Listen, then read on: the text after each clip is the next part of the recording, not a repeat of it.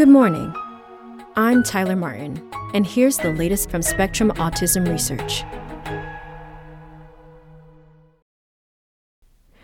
Eric Fombonne, Crossing Continents to Expand Autism Science, by Sarah DeWeert. Muscat, Oman.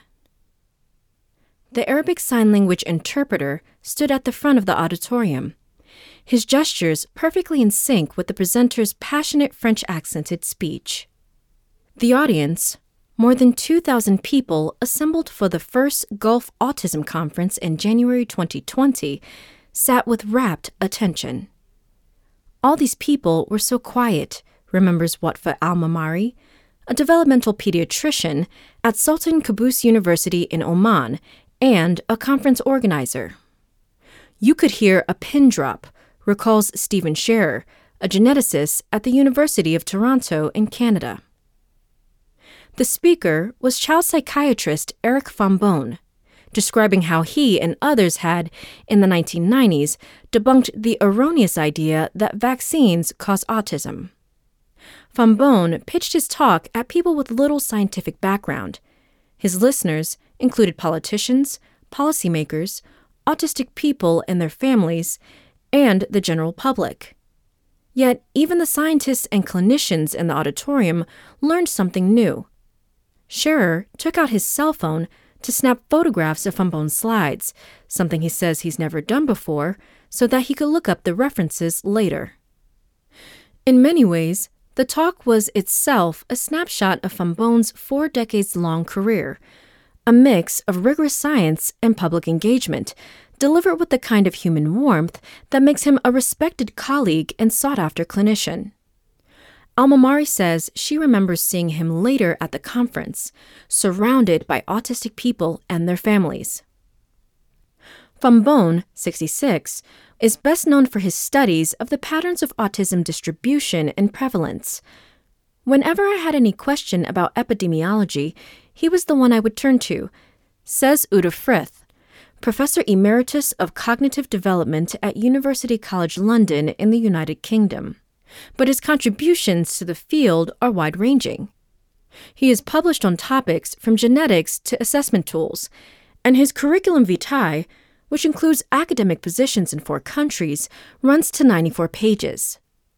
Within the research community, colleagues say, Fombonne has been unusually good at forging international partnerships and unusually willing to stake out bold positions on the cause, prevalence, and nature of autism. Last year, for example, he waded into a debate about camouflaging, publishing an editorial arguing that the term, often used to describe how some autistic people change their behavior to appear neurotypical, has not been rigorously defined. The editorial prompted a lengthy response from scientists studying the phenomenon, but it wasn't entirely unwelcome.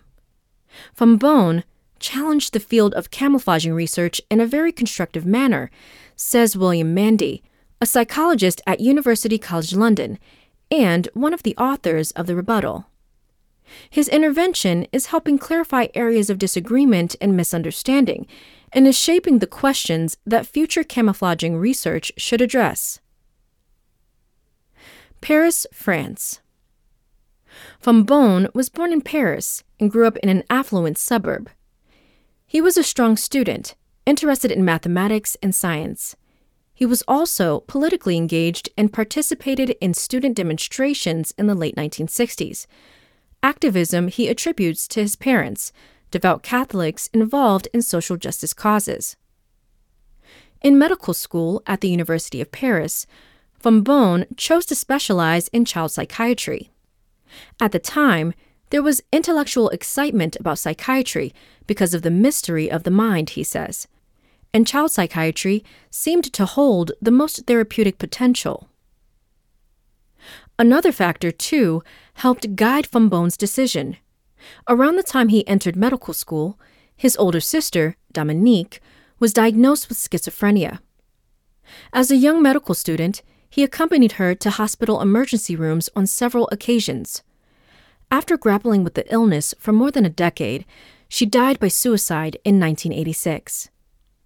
The experience left him keenly aware of the limitations of psychiatric care and skeptical of theories that didn't offer any practical help for patients and their families. It certainly shaped my later sense that I needed to pursue research and to ask questions and challenge the views of the current establishment, he says.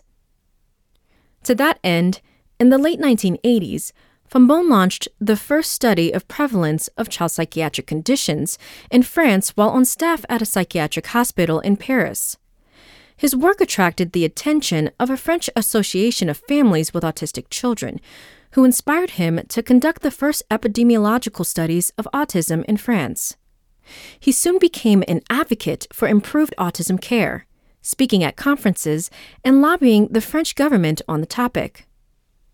London, England. Fombonne's epidemiological studies earned him recognition as a rising star, and in nineteen ninety-three, he was recruited to join a group at the Institute of Psychiatry in London, led by Michael Rutter, renowned as the father of child psychiatry. There, Fombonne joined a community of like-minded clinician researchers for the first time, he says. There still are very, very exquisite relationships with some of my peers who I met during that period.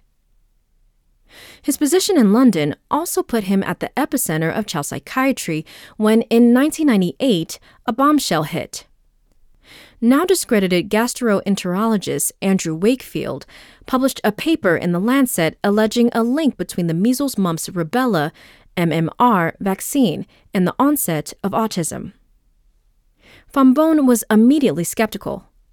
Within weeks of learning about the paper and before its publication, he had marshaled data from two existing datasets to refute Wakefield's claims.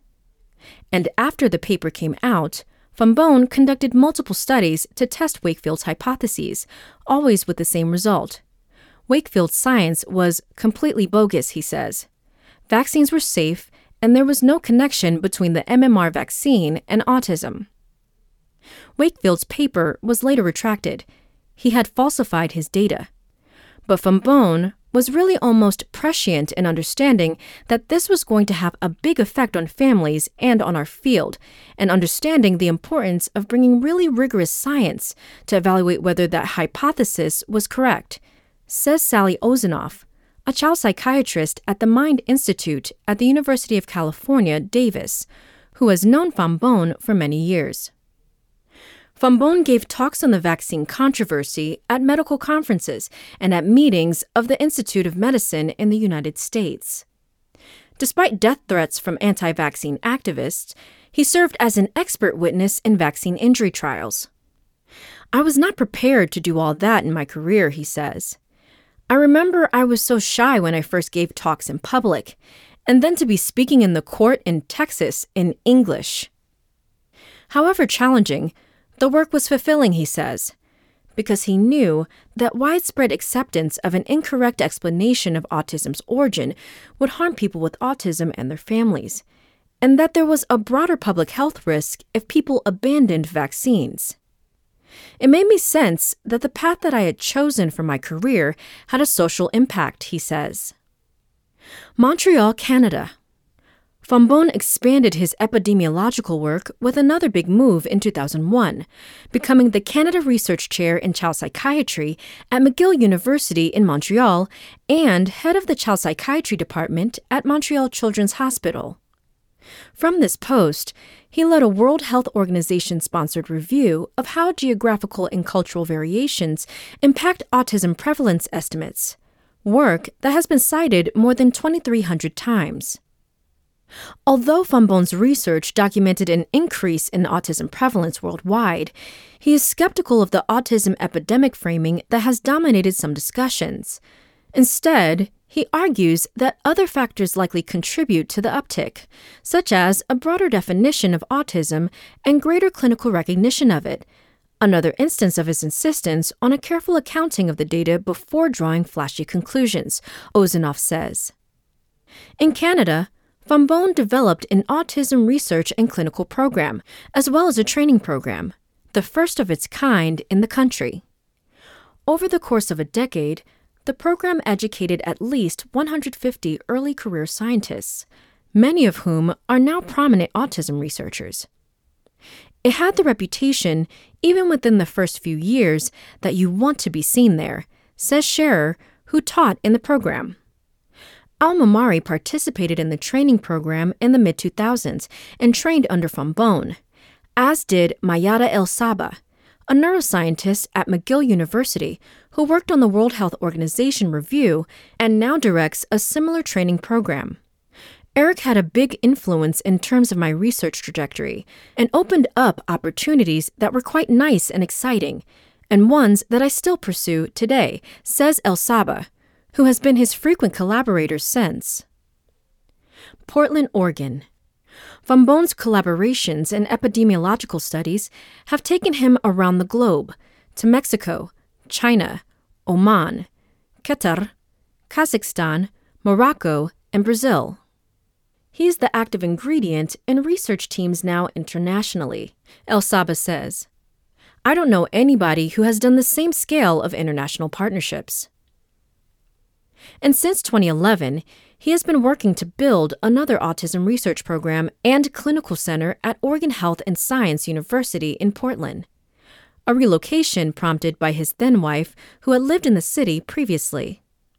I said, Portland? Where is it first? What is there for me? Fombonne recalls jokingly.